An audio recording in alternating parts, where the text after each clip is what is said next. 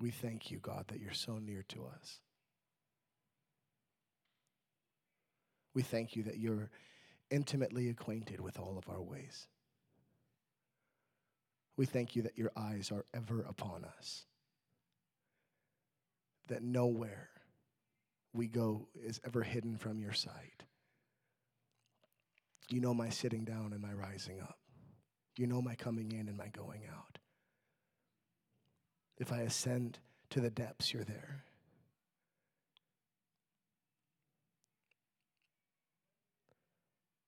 Jesus, we love you. And God, I ask this morning that you would pierce our hearts with your word. Lord, I believe that the word of God is living and active. I believe that the word of God is sharper than a double edged sword, dividing soul from spirit, dividing joint from marrow. And so, God, I just ask that you would pierce our hearts, that you would minister to us this morning. And God, that you would match my weak words with your power and your glory. Because it's in our weakness that your strength is made perfect. Oh, we love you. We bless you in Jesus' name. Amen. Amen. I hope you guys aren't sick of me yet because you get a, you get another double dose um, with worship and the message this morning. But I, the message that I'm going to talk about this morning, I, I almost felt bad when the Lord gave it to me, just because I feel like a lot of times over the last five months, some of the messages that I've been felt that I needed to give are kind of, I don't want to call them downer messages, but they're really acquainted with just the human experience and the brokenness that we experience in this thing we call life and I, I, have another one for you this morning. But um, as I was just kind of struggling through that concept, um, I just want to let you know my intention in talking about these things is not to take the attention off of Jesus and onto us. But my main goal is to make known the reality that we're all broken. All men are broken, and that in our weakness, it is His strength that's made perfect. I think the glory of Jesus is intimately involved in our human experience. He is glorified in our human experience because he himself is a human. Jesus is a man. He knows our pain. He's a great high priest who can sympathize with our weakness. He knows exactly what we're going through. He knows exactly our pain. It says he was tempted in literally every single way, and he resisted sin to the point of shedding his blood. But Jesus, when we go through storms, when we go through trials, when we go through fire, he's with us in the fire. Jesus is with us in the fire. He's in the midst of every one of our storms. And so, without going too much into uh, a disclaimer about the message this morning, I just want to talk to you guys about the threshing floor. Can we talk about this thing called the threshing floor?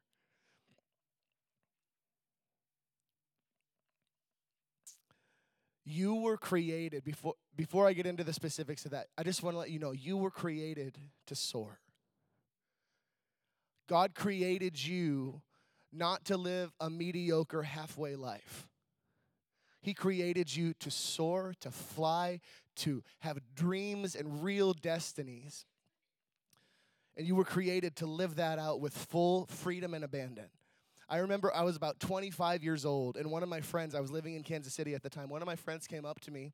I had been at the house of prayer at that point for about maybe six or seven years. And uh, for, are you guys familiar with IHOP, the International House of Prayer? Is there anyone in here who is not? Awesome.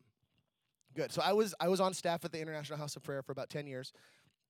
25 years old. One of my best friends comes up to me and he goes, he goes, Gilman, what do you want to do? Like, what are you talking about? I'm doing it. No, no, no, no, no. Like, what do you want to do? Do you want to be like do you want to be in the house of prayer for the rest of your life? If you do, that's awesome. It's like, what's your dream? What's your goal? What's your vision in life? And honestly, like, I remember just staring blankly back at him because I didn't have an answer. And I knew I was fulfilled in what I was doing, but I also had this weird inkling in my heart that there was more. That there was something more for me, that there was something beyond what I was experiencing now, but I didn't know how to pursue it because I didn't know what it was. And I honestly, I, I, had so much anxiety for about three months when I was 25 years old. For three months, I had like a quarter life crisis. Like I had three months where I was just going, God, what am I doing? What is my vision? Give me something. and, uh, and I lost sleep over it. I, lo- I had so much anxiety, and I was just like, I'm visionless. Lord, help me.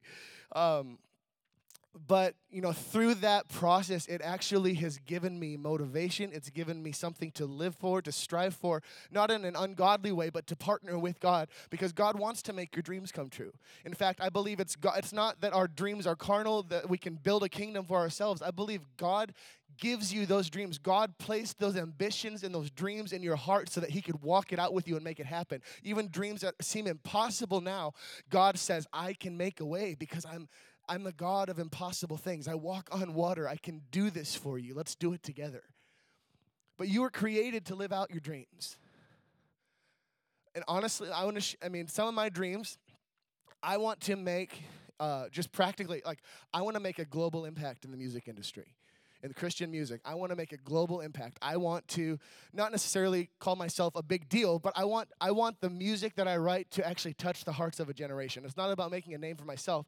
I want the music that I write, the songs that I sing, whether it's a cover or an original song, I want my songs to actually go to the nations and touch people's hearts and change people's lives. Like that's a real dream and a real vision for me. I would love to, I'm going to say it, don't think I'm carnal. I would love to be rich. I would love to make a lot of money. I don't think uh, just because the, we, we have this false poverty mindset, some of us in the church, that because we're storing up for ourselves treasures in heaven, we have to live a life of poverty on the earth. I don't think that's true at all. I think that God wants us to flourish. He wants us to prosper. And so, I mean, just if I can be real with you in, in the in the best way, like I, I want to make a lot of money.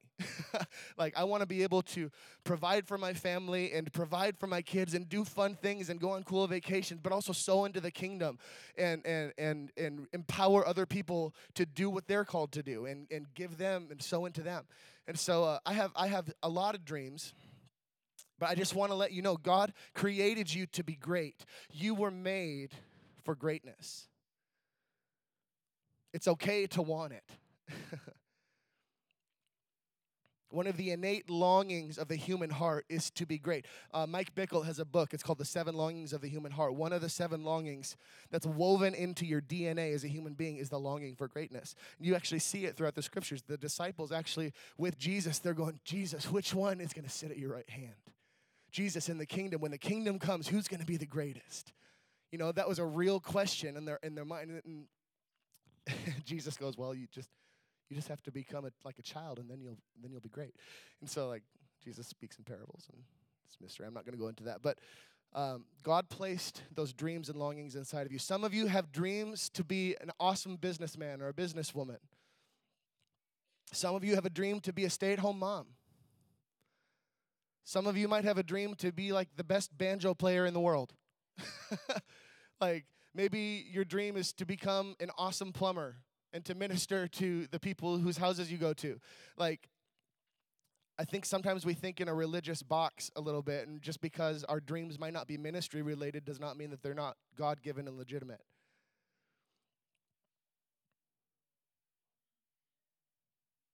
You are called to carry the kingdom of God inside you in the form of the Holy Spirit to all spheres of society. We are the church, we are the body of Christ. You don't have to be in full time church ministry to live out your calling and to live out your dream. Don't disqualify your dream by a religious spirit that says it's because it's not ministry, it's not valid. Um, and if you haven't figured out your dream, if you haven't figured out what you want to do, I just encourage you to go into that. Hopefully, it's not three months like mine, but ask yourself that question agonize over it for a little bit. Really, like, wrestle with the Lord about it. God, what is the dream that you've placed inside of me? What what do I want to do and like how can you lead me through it? And so just ask yourself those questions. What do you want to do? Where do you want to go? Who do you want to do it with? And um, yeah, so that I was 25 years old. I'm 33 now, and I remember a, a couple weeks ago. This was after the New Year, so just like a week and a half ago almost two weeks ago, um, I was watching a, a recap of the One Thing conference. You guys, did anyone here go to One Thing? I know Keegan, you went to One Thing. Um, the One Thing conference is the big end of the year conference at IHOP in Kansas City. Um, usually the last four days of the year. They bring in the new year with worship. It's it's amazing. It's beautiful.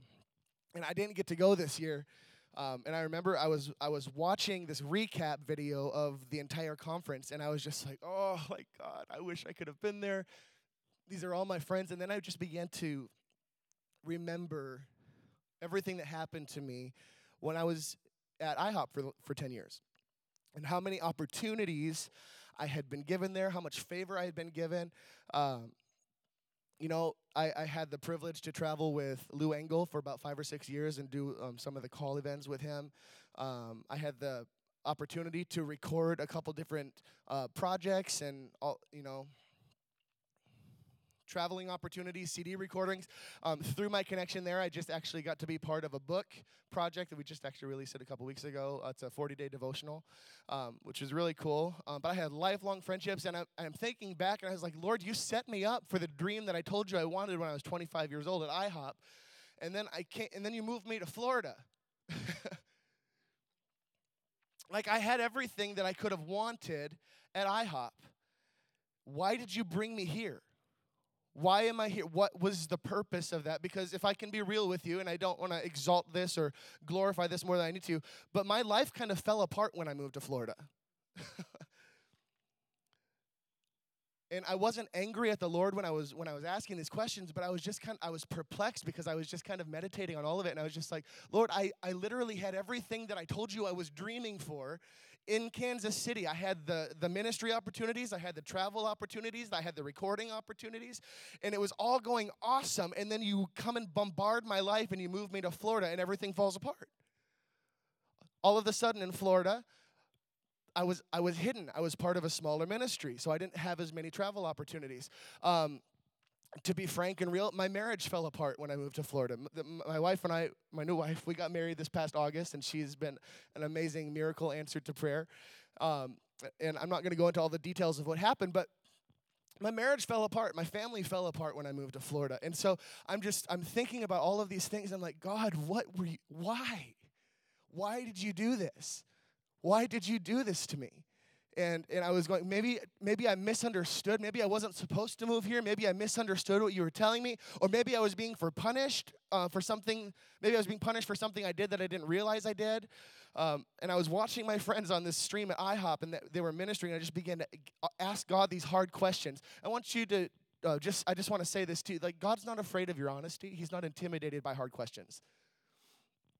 He wants real honest conversation with you um, and I remember just as I was sitting on the couch watching the stream, asking God these questions, He spoke to me so clearly. And this is what He said He said, I led you to the threshing floor on purpose so that I could separate the good from the bad in your life. I did this because I created you to fly and there were things in your life that were preventing you from soaring into the destiny that I have prepared for you. I want to read that again just because it was, it was such a powerful moment for me. And hopefully those words can, can minister to you in a, in a, in a certain way too. But uh, he said, I led you to the threshing floor on purpose so that I could separate the good from the bad in your life. I did this because I created you to fly and there were things in your life that were preventing you from soaring into the destiny that I've prepared for you. And I just remember um, Kelly came into the room and as I was just receiving this, and, and we just sat on the couch, and I told her what the Lord has spoken to me, and I just remember weeping for about five, ten minutes, just at the, the reality of why I'm here, but also just the tenderness in which the Lord spoke to me. Um, but I came to the, the realization that what I was experiencing was not punishment it was purification. I think sometimes we mistake what God, the, the activity of the Lord in our life as an attack from the, from the enemy. Or sometimes we mistake the activity of the Lord in our life as a punishment when actually, no, God is just doing what you've asked Him to do. and maybe, maybe you've asked Him to do things by accident. It's really tricky. I call it like trick worship songs when they're like, God, purge me and I'll be clean and wash me and I'll be whiter than snow. I hate that because it tricks me. It's like this beautiful melody, but you're like, God, crush me. Like, you know, like it's just, it's a, it's a tricky thing. And sometimes I feel bad as a worship leader that I have to manipulate you guys into singing that. Um, but so many times over the years, I remember singing in the prayer room, we're praying, Lord, I just want to be like you. Jesus, I just want to be like you. I want to know you more. And uh, make me holy as you are holy. And I sang the DC, the DC Talk song. I want to be in the light as you are in the light. You guys know it. Come on. Toby Mac, you guys know it. I think it's easy to pray those prayers without realizing what the process is actually like to achieve Christ likeness. It's easy to sing those songs. God, search me and know me. See if there's any wicked way in me. God, purge me and I'll be clean. Wash me and I'll be whiter than snow. Oh, it's, it's like we romanticized these verses in the form of a beautiful melody. But when God actually answers our prayers, we actually get offended at Him. God, how could you do this to me? He's like, Well, you asked me to. You wanted, you wanted this. We need to realize what the process of purging is like. Sometimes the washing can feel like waterboarding. right? The definition of, of a purge to rid someone or something of an unwanted quality, condition, or feeling, to remove in an abrupt or violent way. Uh, Psalm 51 says, Purge me with hyssop. Hyssop was an, it's, a, it's an old plant. Um, it was used um, in three different ways. All of them can be used, uh, can be considered purges. Um, one of them is medicinal purposes. Uh, hyssop was like an ancient antibiotic. And so, if you got sick, if you got uh, a massive illness, they would have you uh, drink a hyssop tea, and it would uh, it would cleanse your body of the disease. Um, two, the stalks of uh, it was almost like bamboo. The stalks that hyssop grow on are hard, like long rods, and they were used to discipline. Um, spare the rod, spoil it. Like you know, like th- that's what hyssop was used for. And also, I thought this was funny as I was researching it. Hyssop was also a laxative, so that's another purging of sorts. Just thought I would share that with you. um, but the Lord mentioned to me. I have to look more into that. Um, the Lord spoke to me. He mentioned the phrase, I, I brought you to the threshing floor. So I, I began to study the process of purging and threshing. What did that look like? Threshing is the process of separating the grain or the seed from the actual plant. It's a rigorous act that can be done in many ways. Typically, today, in our modern society, threshing is done by machinery. Uh, but long ago, it was very exhausting and almost a violent act. Some had horses or donkeys trample over the plant. They'd bring in the harvest, they'd, they'd cut down their plants, and they'd bring it all in to this thing called the threshing floor, and they'd have their horses or their donkeys or their livestock trample on it as hard as they could. They'd kick it to separate the seed from the actual plant. Um, some would beat the plants with sticks or stalks, perhaps stalks of hyssop and some would take bundles of the plant and actually step on it barefoot and like try to rip it apart with your toes. Like I watched the video, I was like, I'm not eating that after that. But uh, but they they would step on the plant and and just stomp on it as hard as they could until all of the seeds were purged or threshed from the actual plant. Um, and so, needless to say, if you are being laid on the threshing floor, it's not necessarily a pleasurable experience for you. Threshing hurts. If you're on the threshing floor, it hurts. But I think sometimes we just need to realize that what we're experiencing is the answer to our own prayers. And it's actually the mercy of God to do it for you so that you can be enabled and empowered to do what you were created to do, so that you can live out your dreams with Jesus. Um, I, w- I was searching for this uh, scripture in the Bible. It's Matthew 13, uh, verses 24 through 30. And this is Jesus talking to the disciples. He said, Another parable he put before them, saying, The kingdom of heaven is like a man who sowed good seed in his field. But while men slept, his enemy came and sowed tares among the wheat and went his way. But when the grain had sprouted and produced a crop, then the tares or the weeds also appeared. So the servants of the owner came and said to him, Sir, did you not sow good seed in your field? How then does it have tares? He said to them, An enemy has done this. The servant said to him, Do you want us then to go and gather them up? But he said, No, lest while you gather up the tares, you also uproot the wheat with them. Let both grow together until the harvest. And at the time of the harvest, I will say to the reapers, First gather together the tares and find them in bundles to burn them, but gather the wheat into my barn. I think there's there's so many powerful details in this passage of scripture, um, but there are two that really stuck out to me as I was reading this and I was studying this over the last couple weeks. The timing of God is perfect. The timing of the Lord is perfect in your life. He knows exactly when the harvest in your life needs to be brought in. And he, and he brings in the harvest. Sometimes when he brings in the harvest, it feels like a bit of a step backwards, you know? When you're being cut down, it doesn't always feel good. When that harvest, the harvest is kind of a violent act too. You're chopping down the plant that's been growing for however long. Um, but all that time you've been growing, you've been bearing fruit, you've been learning your craft, you've been perfecting your trade, you've been learning excellence, et cetera, et cetera, et cetera. And he's not threatened by the weeds. The one thing that stuck out to me is that when they were like, well, there's so many weeds around, should we just go pluck up the weeds? And he said, no, no, no, no, no. I care about the plant so much that I'm going to let you let the weeds grow with it so you don't uproot the plant with it. So you don't uproot the good things with the bad. God's not threatened by the weeds. God's not threatened by those thing, those extra things in our lives because he knows he's going to take care of it.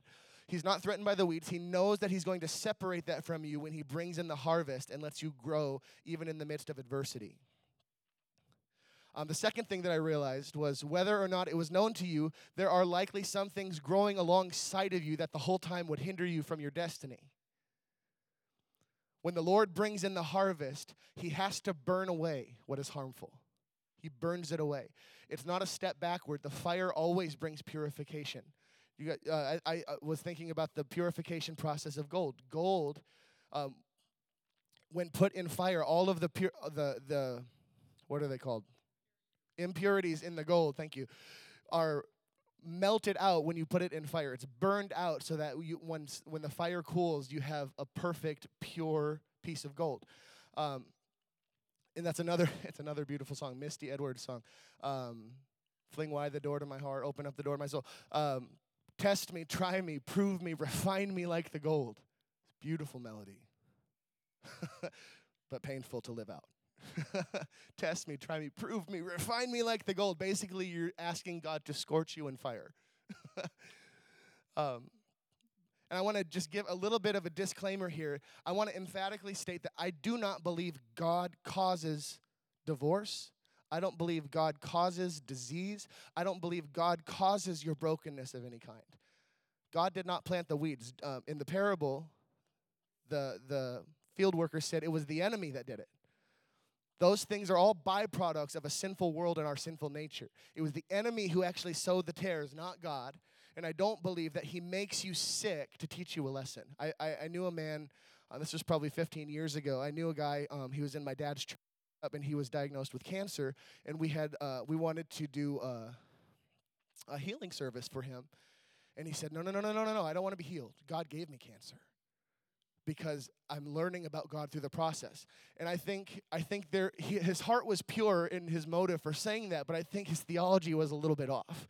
God does not make you sick to teach you a lesson God does not make you get divorced to teach you a lesson about who He is. I believe God, because we live in a broken, sinful natured world, God lets some of these things happen and He uses them in the midst, even though they're not necessarily his will, God's will is never divorce. God's will is never death. It's always to heal. It says when the sick came to Jesus, did he? Uh, how many? How many of them did he heal? He didn't heal most of them. He didn't heal some of them. He didn't pick and choose which ones he wanted to. It says he healed 100% all of them.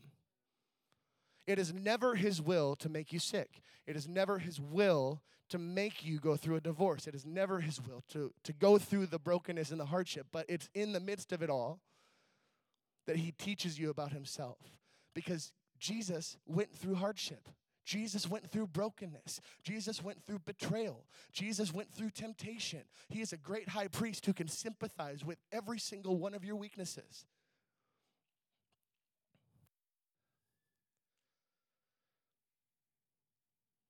I don't believe that he intentionally places you in situations that can, can or could harm you.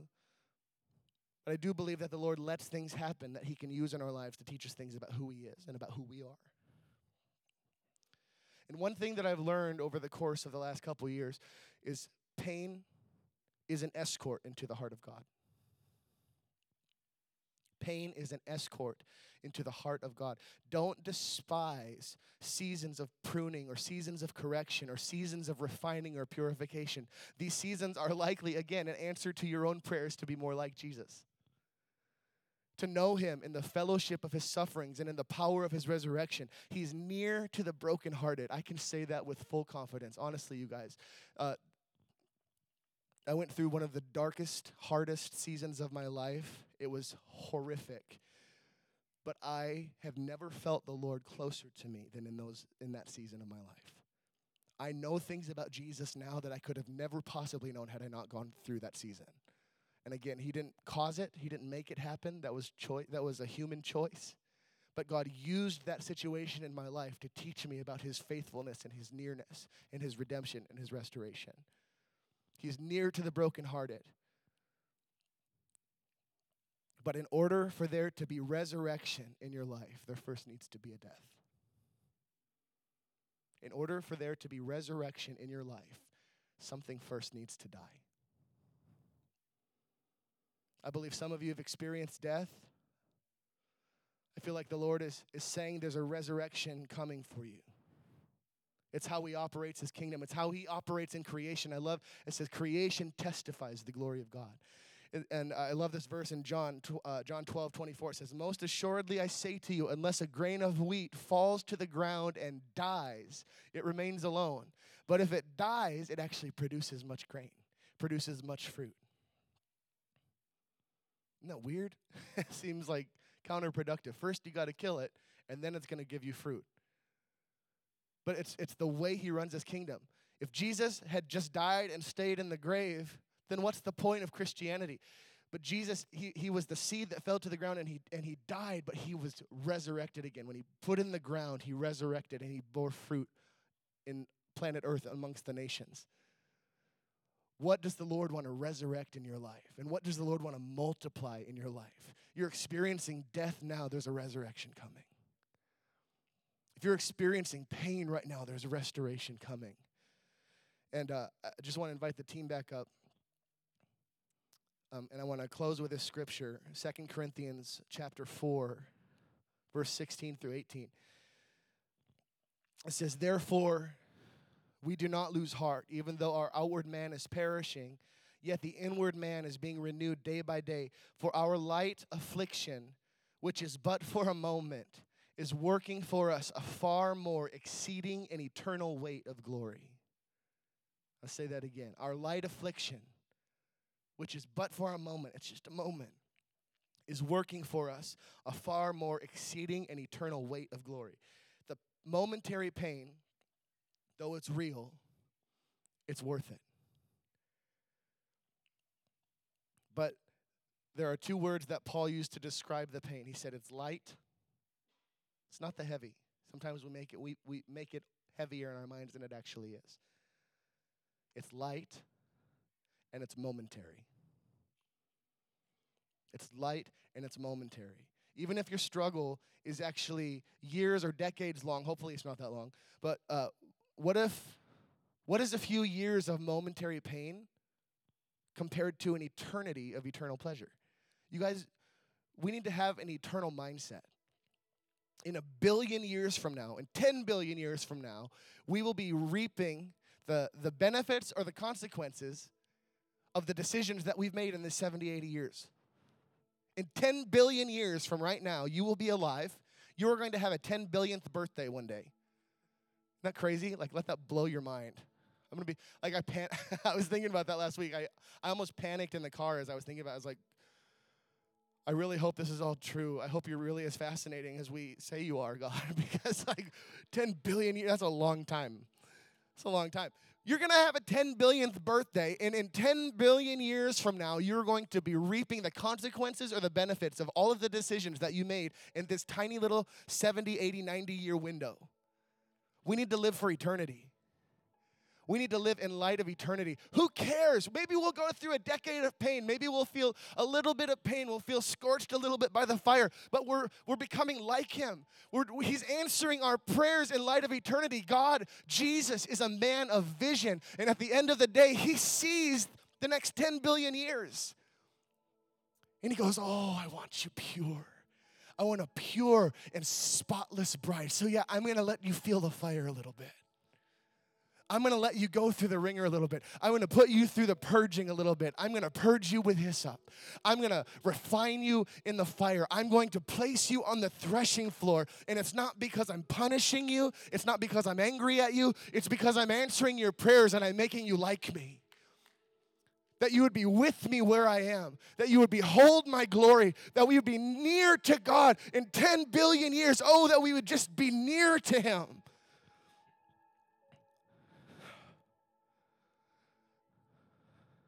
It's worth it, you guys. It's worth it. And the pain, the affliction is light and it's momentary. But it goes on to say the pain that you experience now is working for you a far more exceeding and eternal weight of glory. Sometimes we make the weight on the affliction, but the weight, the weight, the heaviness is on the glory that comes after the affliction. The affliction is light, the glory is heavy.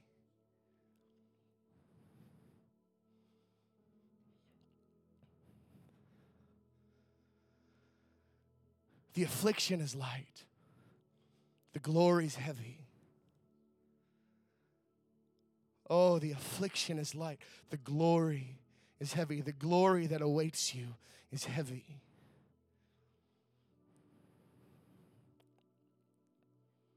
I feel like this morning the Lord wants to remind you.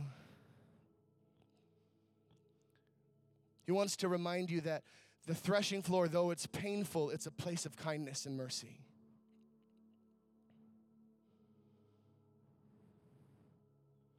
Though it's difficult, it's His mercy that He brings you there. And I believe that time that I had spent in Kansas City that I felt like the Lord was building me up to live out my dreams was actually a it was a season of of education. It was a season of me learning how to grow in my gifting in my in my craft and perfecting all of those things and and, and cultivating a spirit of excellence. But the Lord knew from the very beginning that was just a season for me and he had to cut down or bring in the harvest of all of the things that I had planted and built up in my life. And there were weeds in the midst of it. And God had to prune and He had to burn away the chaff that would have hindered me from actually soaring into my destiny with Him. It's not a step backwards. I just feel like the Lord says, I have you right where I want you. If you're on the threshing floor, if you're feeling like maybe you've taken a step, it's not a step backwards, it's the mercy of God to prune you. It's the mercy of God to separate the good from the bad in your life so that you can be pure and spotless before Him.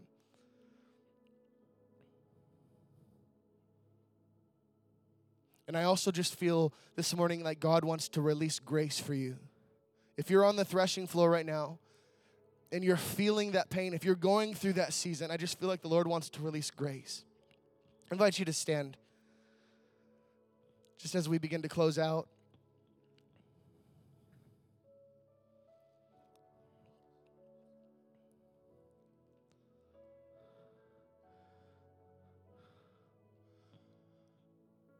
Jesus.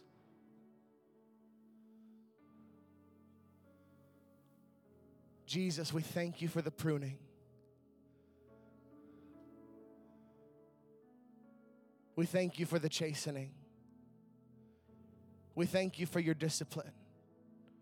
We thank you for your intentional leadership. God, we thank you for the giftings and the callings and the dreams that you've placed in our hearts. And Holy Spirit, I ask this morning that you release grace upon grace upon grace upon grace to go through those seasons of the light and momentary afflictions, to go through the seasons of the threshing, to go through the seasons of the refining.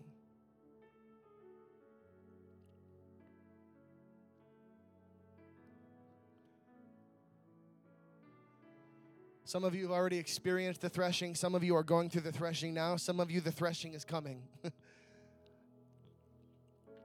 I just want to open the altar this morning. If you feel like you just want to receive an impartation of grace, an impartation of grace to, to walk through that season, if you're in it right now, or if you feel that there's that season coming, I just feel like the Lord is saying, I'm releasing grace to you. I want to open up the altar. Just invite you forward. But Lord, we say we will bless you in the pain. We will praise you in the midst of storm.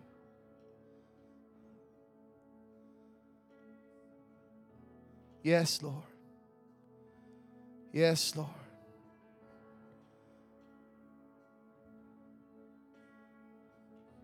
Release grace right now. Grace upon grace. Grace upon grace upon grace. Grace upon grace upon grace. Grace upon grace upon grace. Oh, reveal your kindness. Reveal your mercy. Reveal your faithfulness. Oh, He loves you with an everlasting love. He loves you with an everlasting love.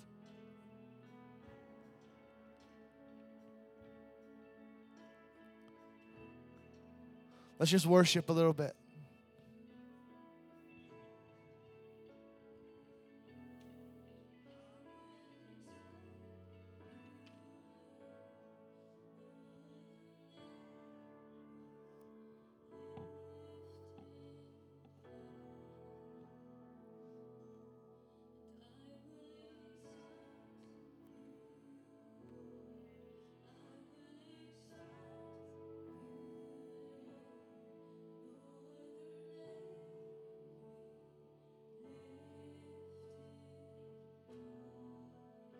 Exalt you, Jesus.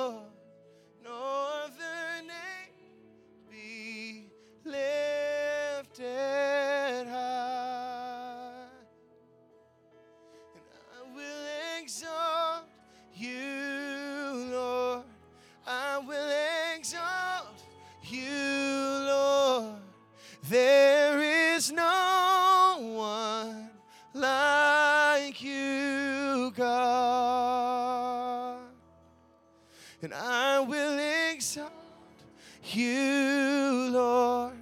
I will exalt you, Lord. No other name be lifted high. Sing, there will be and there will be no one like